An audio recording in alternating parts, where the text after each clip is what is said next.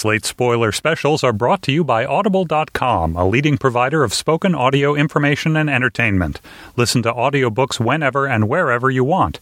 Get a free audiobook when you sign up for a 30-day free trial at audiblepodcast.com slash spoiler. Hi, this is Dana Stevens, Slate's movie critic, here with the Slate Spoiler Special podcast on Cloud Atlas, the new adaptation of the David Mitchell novel, directed by Lana and Andy Wachowski and Tom Tykwer. This movie was actually is divided into segments, as we'll discuss, and the different segments are, are directed by different directors. So, joining me in Slate's New York studio is John Swansburg, Slate's editorial director. Fancy new title for you. Uh, I hope I can live up to it. I'm glad that you're still willing to come in now that you're too big for your britches. I, I said that I would only take the uh, take the new job if I could still do spoiler specials. So. Oh, excellent! I'm glad you're here. And joining us from DC, specifically because he wanted to call in and uh, and discuss slash defend Cloud Atlas, is Dan Kois, uh, senior editor at Slate. Hi, Dan. Hi, guys.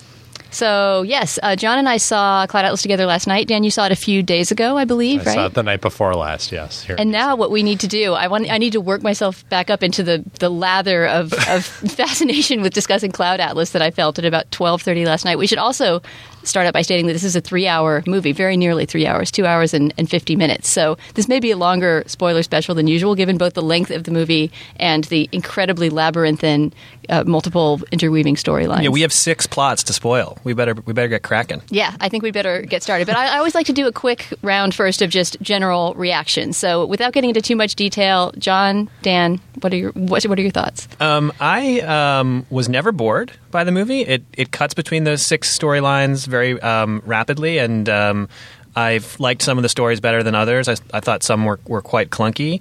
Um, I can't say I really enjoyed the movie, but I was curious about it throughout. I wanted to see where it was going to go, and when I walked out, I felt uh, when I started thinking about it, it actually sort of made me frustrated in all sorts of ways that I hadn't really processed as I was watching it. Like it, it, it held my attention. Right. Yeah. Yeah. I think I, I would agree with that. I, I, think it's a failure, but I think it's sort of a grand and somewhat at times awesome failure. At other times, a really embarrassing failure. But it's pretty brave and ambitious that it crams all that stuff in. Yeah. Dan, what about you? Uh, I guess I feel the exact opposite in that I think it is not a failure but a success, but sort of an, a hilarious and stupid one. oh, good. Okay, I can't wait to hear you just. Isn't that, this, isn't that basically we're all saying the same thing, just in a different way? I guess maybe Uh, not. except for that, I in the end kind of love it and was happy throughout the whole thing. And I don't feel, I think, any of the levels of frustration that you do, John, because I don't think the movie even requires the level of thought that you're giving it in order to get frustrated. I see. Um, all right, so I guess we should maybe get started with spoiling. We should also maybe mention, you know, we're not going to try to bring in the book too much because this movie diverges wildly from the book, and obviously the movie has to stand on its own. But uh, Dan, you have finished the book Cloud Atlas. I'm in the middle of reading it. John, you have not read it at all. Haven't correct? read haven't read page one. So as we try to puzzle our way through what this all means, some of us have that in our arsenal, but I don't think that we should bring in the book more than necessary because we're assuming that people are going to see the movie without having read the book. I do think so far that the book is fantastic, and I recommend people read it. So let's start with a, a macro spoiler. Macro spoiler: humanity is doomed. But is it? Uh, but but eventually we will a, a select few of us will end up living on another planet after Earth is ruined. Right, and so this is the story essentially of how humanity meets meets its end and meets its last days. Right, but As it all seen begins. through, right as seen through six different stories set in six different eras from uh, the 18th century all the way to the far distant future. So, if you had to say before we get into story by story, if you had to say, Dan, what this was about in a, a thumbnail sketch, what would you say? What would be your pitch meeting for Cloud Atlas? Uh, well, my pitch meeting would be different than what it's about. My pitch meeting would be it's got Tom Hanks and the Wachowskis and special effects. Go. Sold. Um, what I think it's about in the grander scheme is about the sort of vague, hoo ha interconnectedness of all things and people.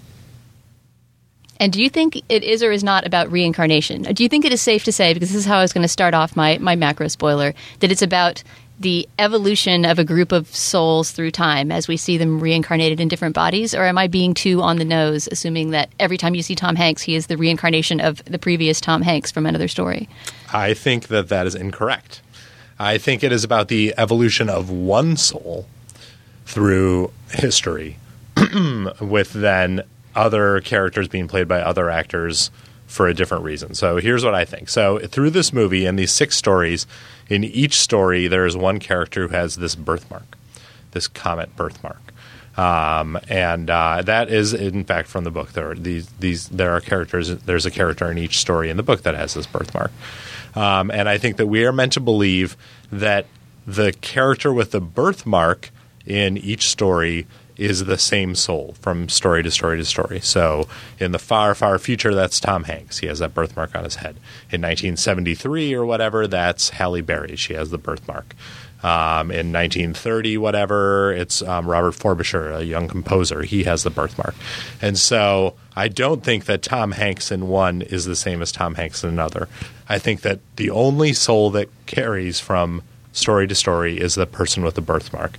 I think all the other characters are played by overlapping actors and repeating actors, just as sort of a a, a filmmaking flourish because they're the Wachowskis and they can do that, and to also sort of drive home with a gigantic hammer this notion that we are all interconnected and the effects of one generation can carry through to the next.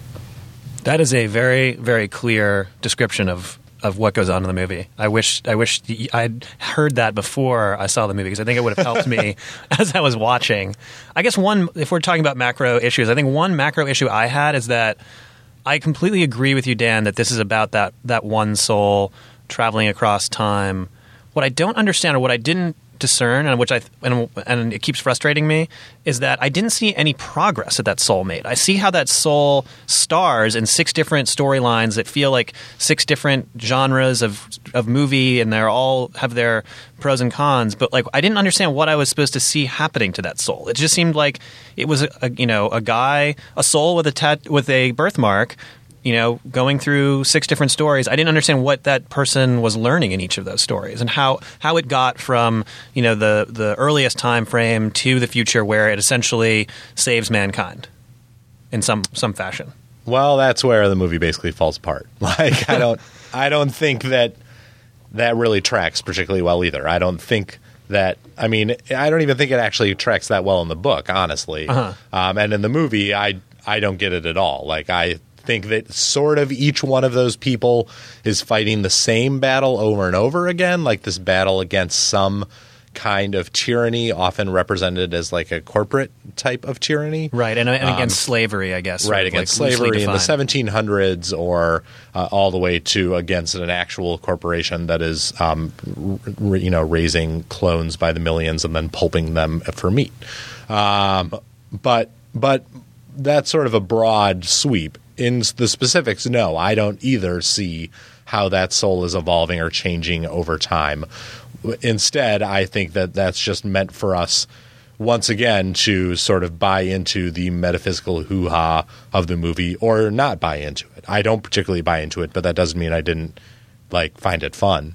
Yeah, that's true. I keep getting. I guess I get keep getting hung up on these philosophical questions I shouldn't ask myself. Like I was annoyed last night that there was that there was a sort of suggestion that there's a chosen person who has a sweet birthmark who is going to eventually, you know, the people around him will be saved from the apocalypse. But if you don't have that birthmark, sort of tough luck. It's kind of a weird. It's kind of like a. It's not a very inviting philosophy because I don't have that birthmark. I checked when I got home. Well, one friend we saw with was really disgusted by the moral universe presupposed by this movie. I don't think I understood it well enough to be disgusted by it, but but he was saying that it was essentially yeah too Manichaean of a universe, and that to have the comet birthmark is just to be the chosen one. It's actually very Matrixy. It really harks back to you know the Wachowskis' film The Matrix in the idea that there are these faceless hordes of bad guys, which also include Hugo Weaving in this movie. In fact, another of our Hugo jokes Weaving. afterwards is that all the Wachowskis want to do is make movies about people throughout history running away from Hugo Weaving.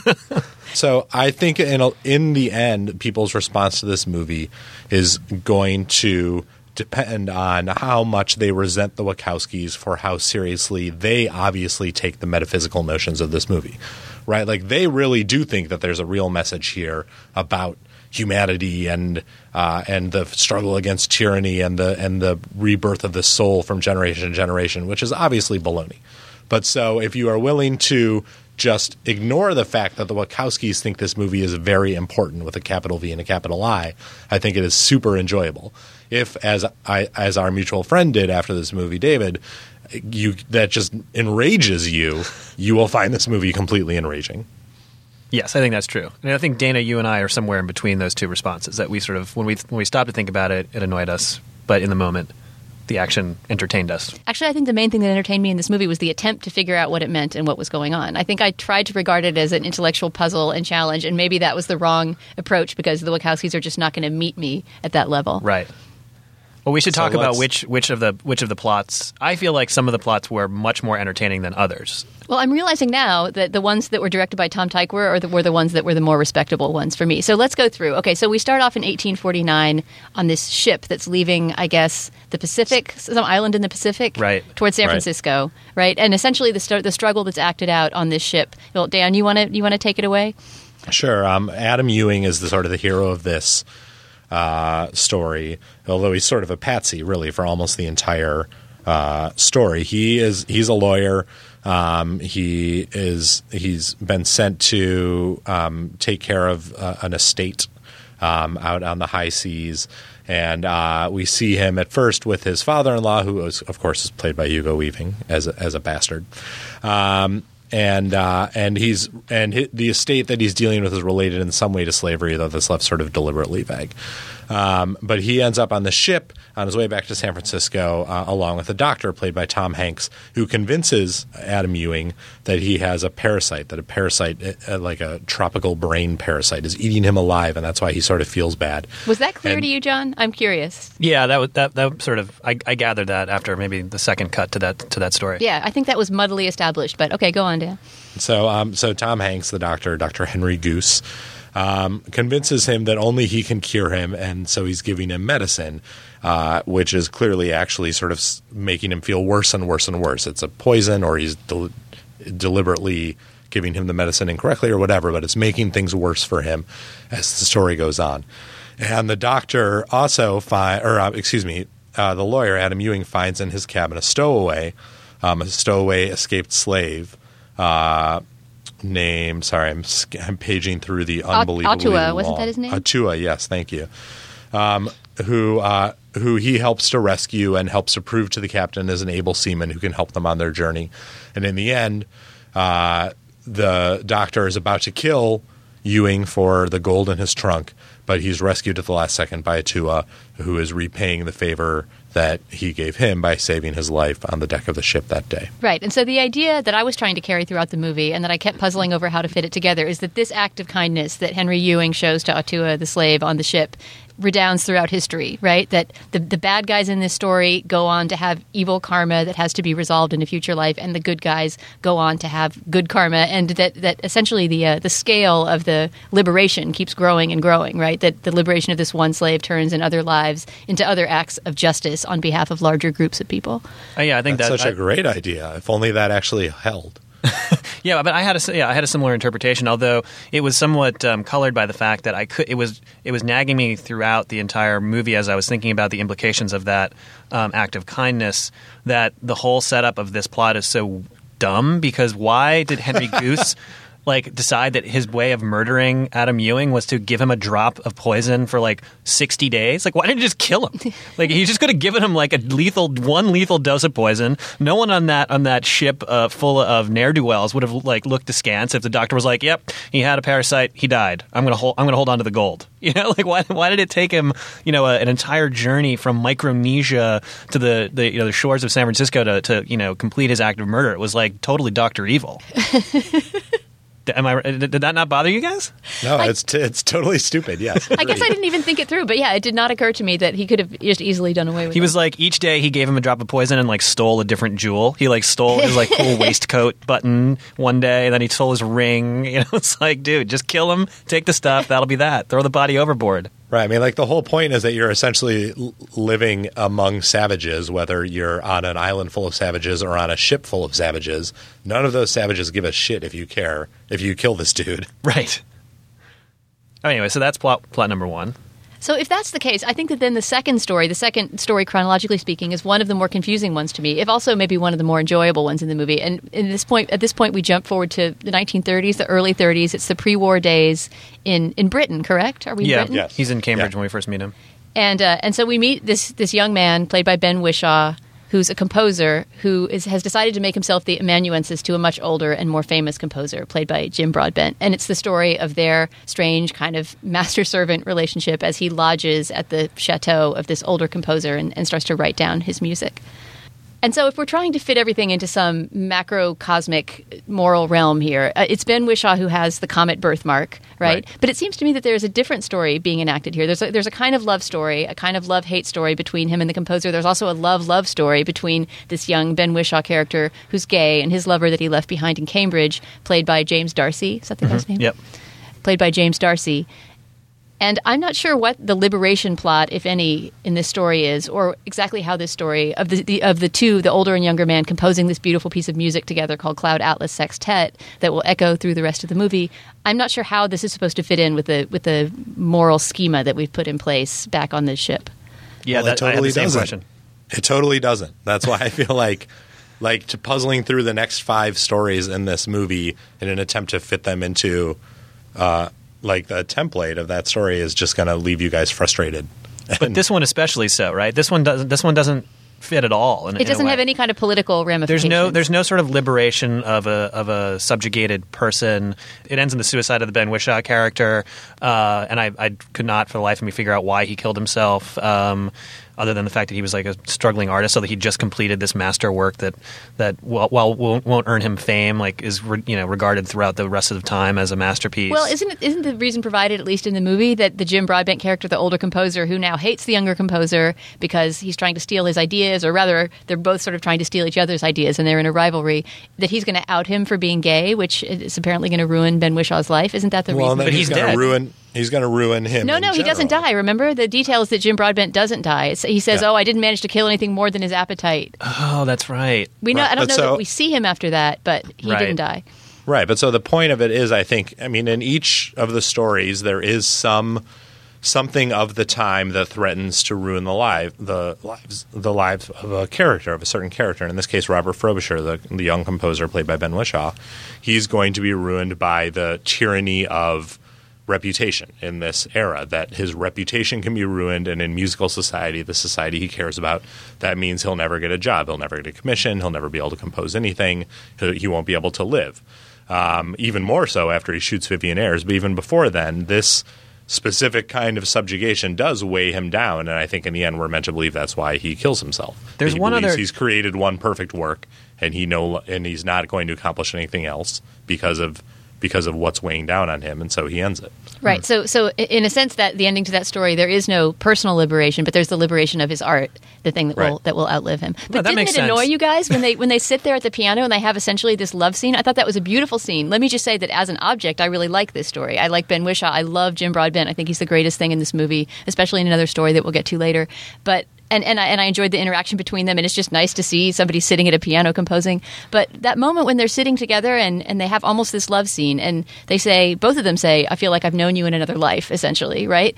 Are we just supposed to throw that away? I mean, in terms of the schema of this movie, Dan, I guess you're supposed to say, just don't worry about it. They just crisscrossed somewhere in the universe. I mean, or are they supposed to be reincarnations of people from a previous life? Am I being too literal minded about this? Well, I think that I, I'm thinking about it some more. I guess the way I would defend the, the scene, uh, if I were trying to, or this storyline, if I were trying to, is that in a way it sort of offers up a surprise. Because another theme that is uh, that I observed across all the plot lines is that it's not just that it's about this one person with the comet um, birthmark. It's a, it's about the person with a comet birthmark finding an other, sort of seeing themselves in an other who maybe they cross paths with in a former life, or who sort of gets it. And in all the other storylines, or most of the other storylines, there's a moment where two people who seemingly have no reason to appreciate one another look like lock eyes and realize that they're kindred spirits. And here we have that. We think we're getting that moment of like, oh, uh, the you know the elder composer and the young amanuensis are locking eyes. They are going. They're recognizing each other in the way that other characters and other storylines have.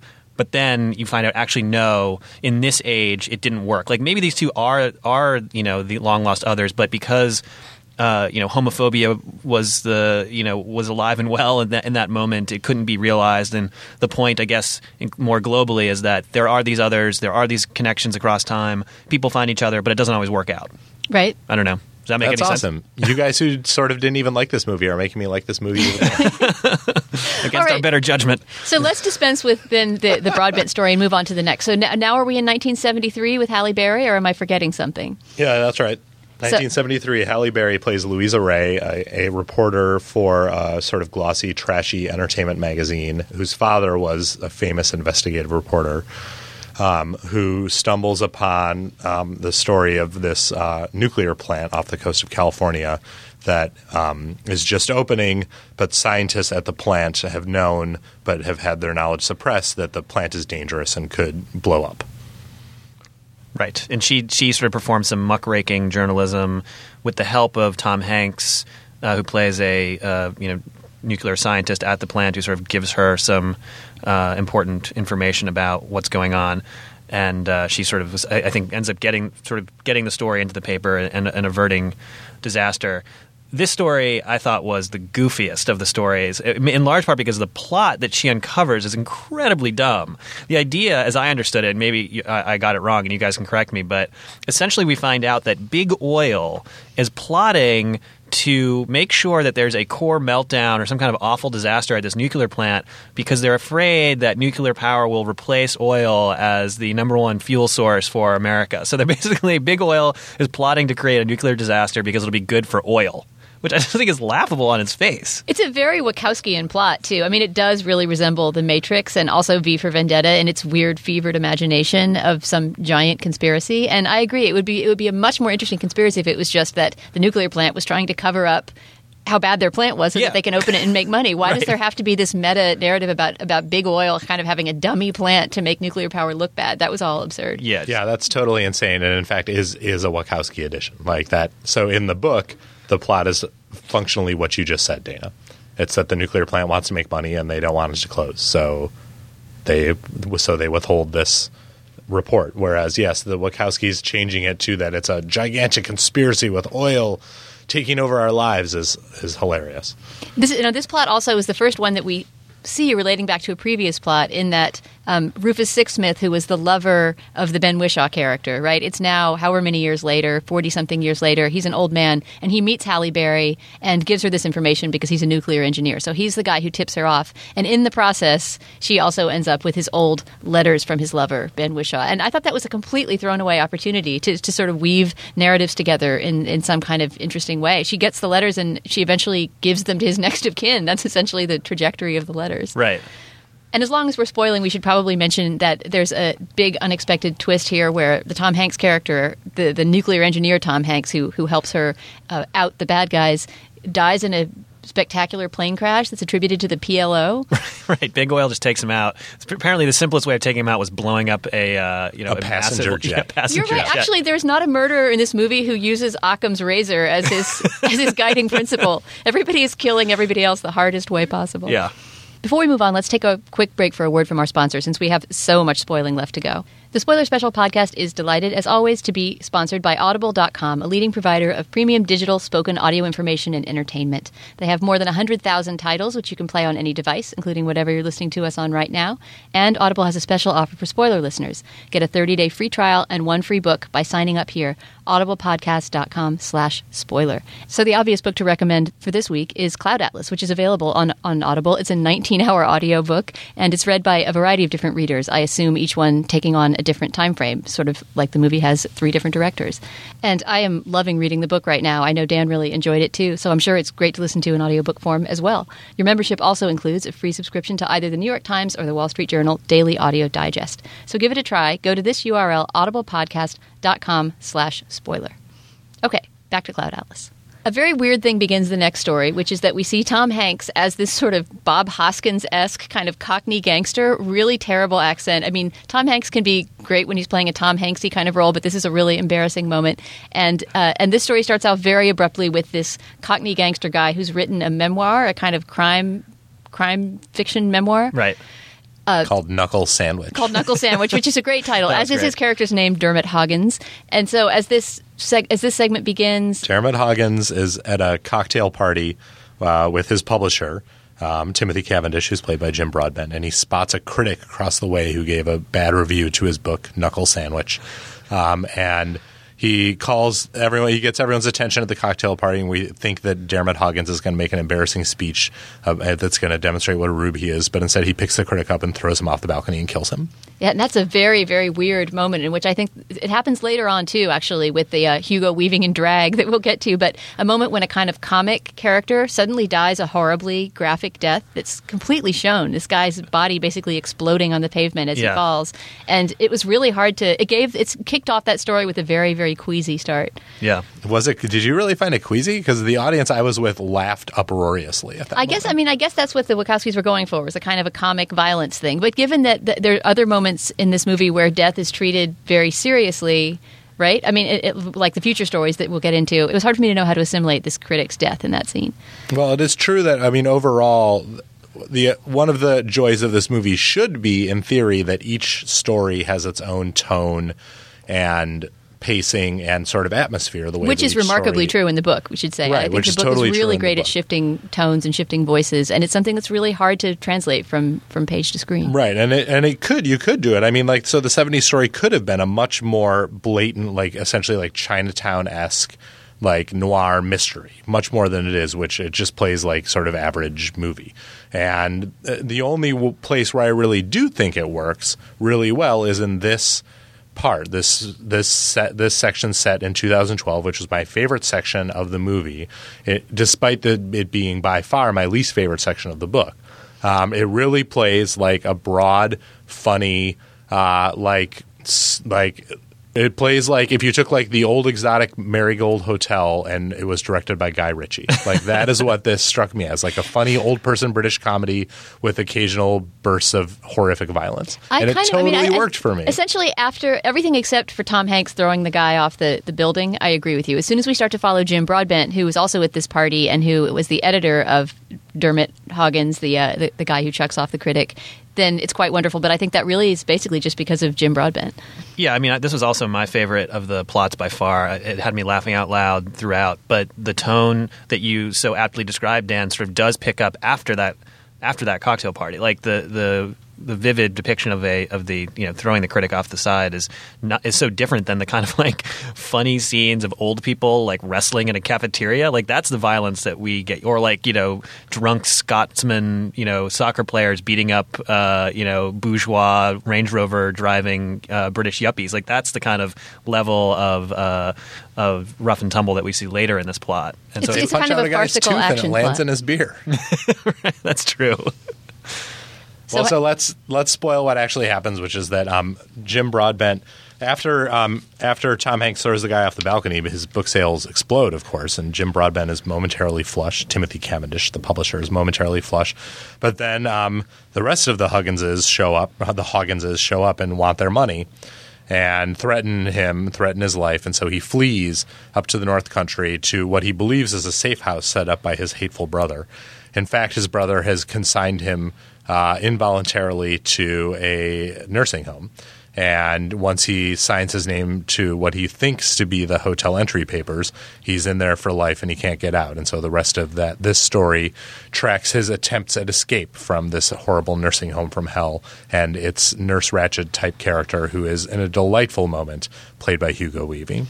Right. It's, it is one of the more extreme uh, costuming moments of this movie because, as we find out in the credits, I mean, we know that Tom Hanks appears in various roles. We know that Hugo Weaving appears in various roles, but we don't know all the roles they appear in necessarily because there's so much digitization and crazy latex makeup that I don't think I'm not sure I would have known that that was Hugo Weaving in drag.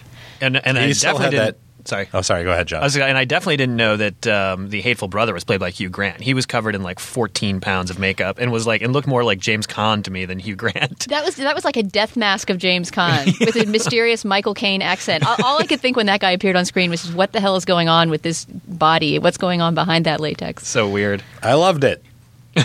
It, I mean, I, I thought this plot, like I said before, was totally fun. I, I, it was like a great little Great Escape kind of thing. The the uh, the team of uh, fellow escapees that uh, Timothy Cavendish puts together is great, and their little plot is funny. They have one sidekick who only says "I know, I know." That's the only thing he can say, which is like they played for you know laughs, and then ultimately, of course, that guy reve- is revealed to actually be able to speak, and and does so in a in a very important moment uh, to sort of you know seal the rescue or seal the escape. Um, this and I think that this this plot also just played like a very important role in this movie uh, whether you um, like it or not, um, it was just so such a relief to get to this plot occasionally amidst the sort of more philosophically uh, dread-inducing plots. It's just like, okay, this is like Madcap. It's funny. I can laugh. You you get a little refresher, and then it's like back to you know the uh, the sort of atmosphere of the of the particularly of the future scenes that we haven't discussed yet, where it's I like agree. you know s- dark dystopia. And it doesn't it doesn't speak that well for the movie that you're that relieved, right? that you're finally in a story where you can just relax and enjoy yourself. Right. It's definitely the plot that benefits the most from the Wachowskis' different structure. You know, the novel is, is structured in one way, with each of the stories told in where half of each of sto- each story is told and then picked up later for the other half. And in the movie, it's every scene is intercut after just a minute or two, and so it's more like a gigantic collage. I think in the book, this story for me got really tiresome. I like that guy's voice just drove me crazy after a couple of pages. But in the movie, it, it does serve, as you say, John, as a great like palate cleanser every time we get to it from the darker elements of the story, whether you like them or not. In the other section, I will reiterate, though, the Duster Hoggins moment happens again when Hugo Weaving in drag gets her head exploded by a keg or something in the in the bar fight that ends this section. Again, I sort of thought that that did not sit well with me. It just seemed like Whoa, it came from what? a different gory. His head universe. exploded. Well, I mean, wasn't it implied that he died in a horrible way? I couldn't figure it out. I was Oh, it was no. either that the head like exploded or that it was just like a very sort of it was like a a wooden cask made of like a light wood and it was like full of watermelon juice. oh, I thought it was full of wine. I thought it was just a cask full of wine, and they smashed it on his head, and the cask broke, and his head ended up stuck in a casket full of. Okay, dripping- I yeah, revi- sort of, I I'm. I'm more with, with Dan. I think it was like it was supposed to be. It, I, it did, but it did. I did have to think about it. I was like, what just happened? And then it just like w- watching what, what happened, what was going on around that scene. I was like, okay, this is more of like a slapstick kind of thing than like a Yeah, if the Wachowskis wanted you to think, or Tom Tykwer in this case, wanted you to think that his head exploded, they would give it to you from like multiple angles. in slow mo. yeah yeah, yeah. Bullet time, head exploding. So now it's time to move on to the future, right? That story takes place in 2012, but then we jump ahead to, I believe it's 21 something, right? We're in the 21st Yeah. century. Yeah. twenty second. Oh, sorry. and then Hard it's to keep track something. of all the centuries. I know, I know. I, I can't believe it did that. And so it's 2140 something. We find ourselves in the 22nd century. Right. So this one, this has sort of felt to me like kind of like a standard cinematic dystopia. It sort of looked a little bit like Blade Runner. We're in a place called New Seoul, which is adjacent to Old Seoul in Korea. Um, and Old Seoul has been essentially drowned by the rising tides, presumably a result of some kind of climate disaster. Um, and uh, New Seoul is this kind of futuristic place. Very dark, a bunch of skyscrapers, lots of um, transit by by sort of sleek flying machine, and uh, it's like I said, it's it's dystopic in, in that there's like a ruling class um, called the unanimity um, who sort of enforce. Um, unanimity. I don't know. Uh, they they kind of all look somewhat similar, and they the society seems to be powered in some way by the use of uh, fabricants, which are sort of like the replicants uh, from Blade Runner. Although I guess here they're um, they're, clones, clones, as opposed They're to uh, as opposed robots. to androids. Um, but yeah, they're like they're cloned Asian women uh, who all look alike and are sort of created. At least at first, we think just to sort of service the. Um, the people of this future time where you can like go to if you're a, a consumerist i think is what they call uh, a normal person you can go to like a restaurant you will be served by these uh, fabricants and you can basically order food from them uh, but you can also uh, sexually harass them grab their butts. It's sort of like going to hooters um, but there are no sexual harassment laws. Um, and uh, so we sort of start we our end point of entry into that world is sort of through the eyes of one of the fabricants uh, who sort of learns about the kind of darker side of the world that she that she lives in. Right. And so her name is Sonmi 345 or something. I can't remember what her number is, but she's a numbered clone. There are a bunch of identical hers and also some women who look a lot like her. There's sort of the idea that everybody who's staffed in this particular fast food chain looks exactly alike, which is very confusing at the beginning of the story. But I will say that this um, this first future plot, not the, the ultimate future plot we get to, is I think the best art directed and best looking part of the movie. And if you like that speed racer part of the Wachowskis, the part of them that can design these very sleek futuristic worlds and, and imagine all these beautiful details, I think this this story is great at doing that. Yeah, although I mean, I felt it felt all it all felt very familiar to me, either from their previous movies or other movies, it, sort of in this tone. I mean, it's fine. I didn't. It wasn't like, oh my god, I can't believe I'm I'm seeing a whole new vision of of the uh, you know of the dark future of mankind. It sort of looked. I'm seeing a kind of competently put together vision of the dark future of mankind as it's been imagined. Right, before. as imagined by Ridley Scott. It's Yeah. amazing how influential Blade Runner still is in terms of imagining dystopias, right? They all still sort of look that way. right. So Sonmi eventually uh, becomes the figurehead leader of a rebellion, a rebellion that already exists called Union.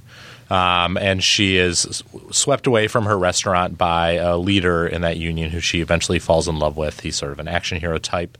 Um, and we hear all this later from the story that she is telling an archivist after her capture and just before her execution.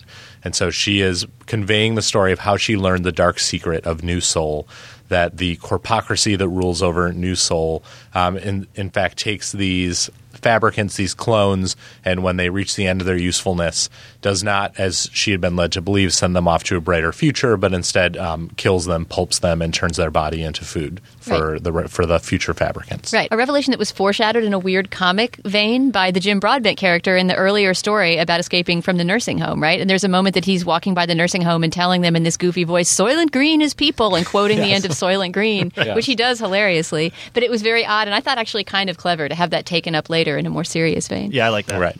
Um, and so and so she um, Sonmi then um, delivers an address, an inspiring revolutionary address to everyone who can receive it. In the, as is- as is said at the time, the twelve nations, um, and uh, and then is almost immediately afterwards captured. She gives her statement to the archivist, who appears to be very moved and surprised by the story, and uh, and then. At the end, is executed. And Right. So the, end idea is that her story. rebellion that she led failed, right? It was a failed rebellion, but it was a sort of beacon of hope for generations to come. She's or basically so we Jesus, find out. right? I mean, isn't that? It, it seemed. I, I felt like that was. It was. This was like the most obviously kind of Christian mythology borrowing. She's like this figure who gives a sermon on the mount that will sort of ring across time and ultimately redeem man. And she sort Right. of dies for. You know, she sacrifices herself to uh, kind of seal the message. Uh, and ultimately, that message and its sort of adherence.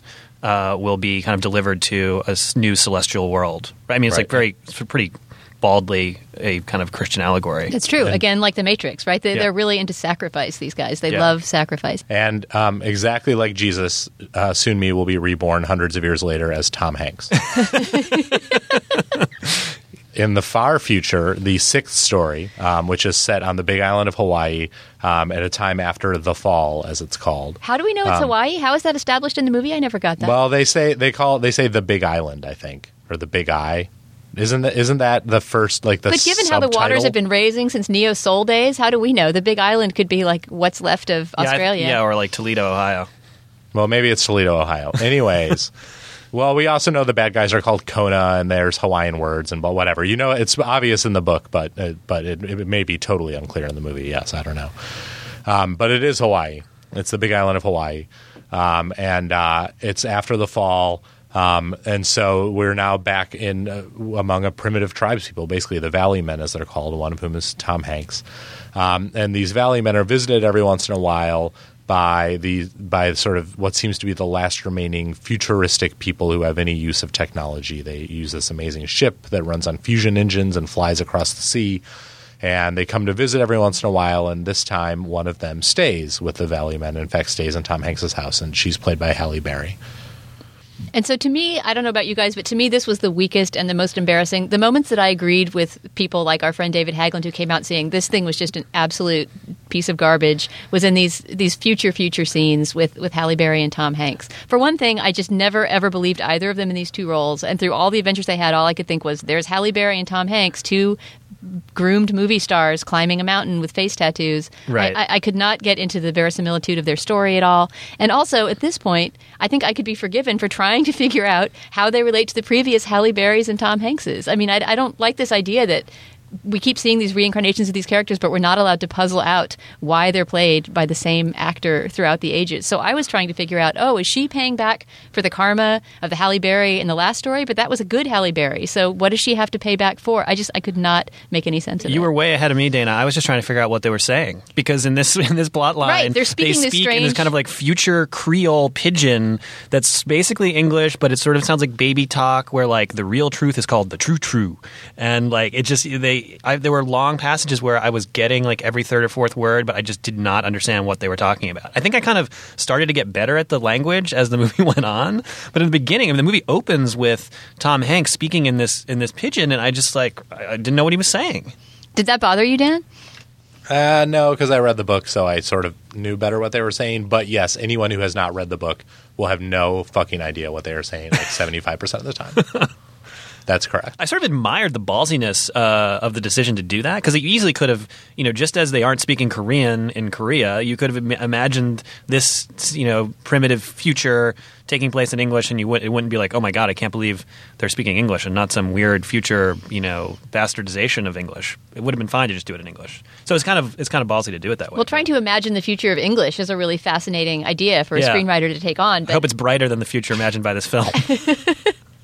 all right, so now we're in the last sequence. So what do we spoil about the very, very end? Well, so basically, we know that. I mean, huge amounts of the Earth are are uninhabitable. It seems. I mean, they describe the the, the other parts as deadlands, and it's clear that the that the prescients, these these technologically advanced people, are dying and looking for some place to go. And there had at one point been off-world colonies, and Halle Berry's mission in coming to the Big Island is to use the observatories up on top of Mauna Kea to um, try to contact these off-world colonies, and so the sort of the center of this story is her and Tom Hanks climbing the mountain up to Mauna Kea um, to try and contact the off-world colonies to let them know that they need rescuing.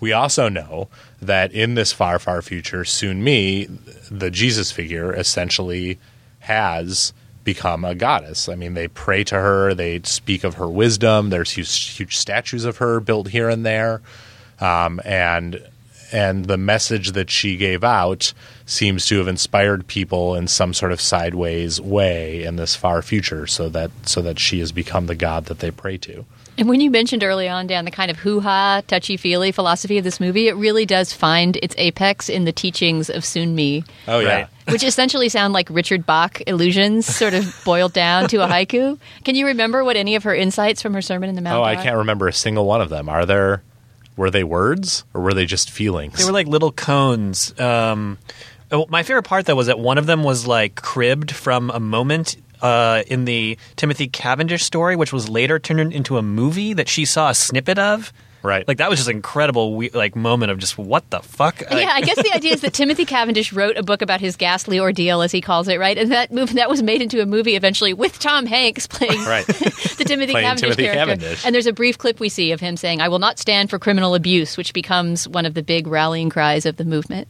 Right. So that that snippet becomes part of the Sermon on the Mount that basically saves mankind. So that's that's some serious interconnectedness right there. Well, it Right, shows you the power of a Tom Hanks movie. You see, we got to be taking this movie seriously. Oh wait, wait, we haven't even talked about the leprechaun, you guys. We have to go back throughout history and trace the uh, the evil green leprechaun who stands behind Tom Hanks' shoulder and tries to get him to do bad things. What was he doing in there, Dan? well he's hugo weaving he's he's evil basically as represented throughout from era to era to era right so hugo weaving is evil when he's a slave monger and he's evil when he's a hitman and he's evil when he's a nurse and he's evil when he's like the devil basically old georgie they call him in this he's the devil figure of this society and tom hanks imagines him uh, when he becomes particularly you know protectionist or or distrusting of others or or cowardly or whatever. He's the character who he sees in his head telling him to do bad things. And yes, he's played by Hugo Weaving in a top hat and bad teeth as like an evil leprechaun. So weird.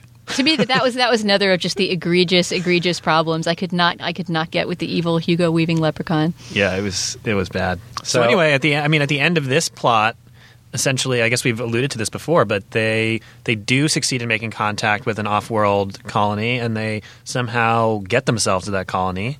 Right, and like the last scene, this is true spoiler. the last scene is we see Tom Hanks and Halle Berry, who seem to have uh, fallen in love, Grown old together. grown old together and given birth to a brood of grandchildren.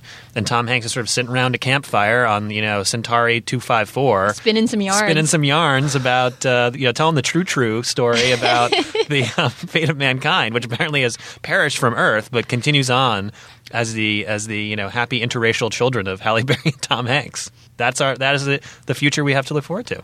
It sounds great. Yeah, I mean, you could, it could be worse, I suppose. Got great genes. I mean, those. Climate seems nice. they got two moons there instead of just one. It's true. It's great.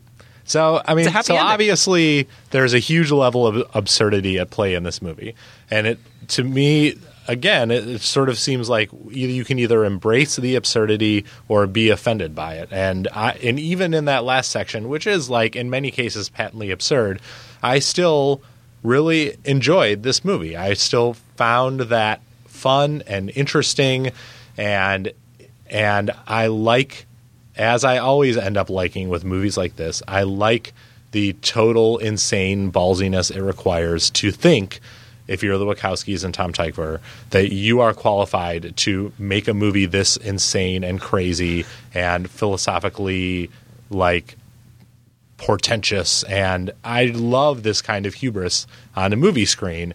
It makes me happy that we have an art form that accommodates something this outlandishly, cartoonishly large and insane and dumb. I have to say, the largeness and insanity is not my reason for warning people against this movie, and I don't warn everyone against it. I think if anybody who heard the foregoing and is still with us and is still curious about how it all unfolds, go ahead, take three hours of your life and, and check it out. But I do fault this movie to some extent for its moral vision. I think in this big metaphysical, huge wide net that it's casting, it's trying to ask a lot of questions about how do we live, how do we behave, what is an act of kindness, what is an act of evil, and I think this, those questions either don't get answered and remain extremely muddled, or sometimes they get answered in a really disturbing way that I think is wrong. And I hope that that isn't that isn't the the Sonmi lesson that people take away from Like from what? the Like movie. what do you like? So obviously, you agree that slavery is bad.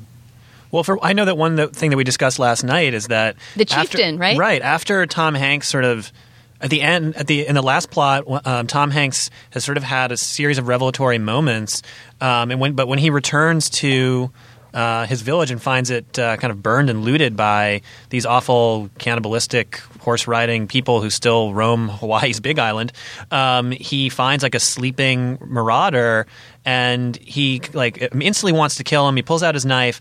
He he momentarily stops. You you sort of think he's going to stay his hand because he sort of understands the true true and knows that like has sort of had a vision for like what you know how mankind works. But instead he pauses and then cuts the guy's throat. Um, and I'm not quite sure what the message was there. It was like I thought that that at that point the Hanks character was this sort of like lofty um, guy who'd sort of had some low moments in his past, but He had just rejected the teachings of the evil leprechaun Right, exactly, by yeah. not killing Halle Berry when the leprechaun was telling him to. Right, but instead he goes and like you know take vengeance kills this marauder, and not in like uh, any kind of self defense way. This guy's like sleeping, and uh, I mean, I just it just struck me as a weird moment. I mean, maybe you could argue that hey, it adds some kind of moral complexity, but it was just not not expected, and it almost it almost seemed to condone that kind of that kind of murder. Yeah, I feel like I mean I haven't thought through it. I haven't thought thought through the whole movie enough to mount an argument about it, but I can really see Haglund's argument that in a way this is a movie about hey, if you, if you got a birthmark, you're set. If not, you're evil and you get to die throughout history. Yeah, Well, we all die throughout history, Dana. But I mean, die in a just the way bad it's di- be. die at the hands of you know of Tom Hanks's knife or thrown off a balcony by Dermot Hoggins. I just I, I think that there's there's a there's a, a glee in violent death to to the bad guy in this movie that sort of undercuts its moral vision. Yeah, that's Hollywood, I guess. I mean, and and you're right. That's in general, you're always going to have trouble when you are trying to seriously explore actual issues of good and evil in the context of a big science fiction thriller where people shoot guns at each other while standing on bridges over chasms of skyscrapers, etc.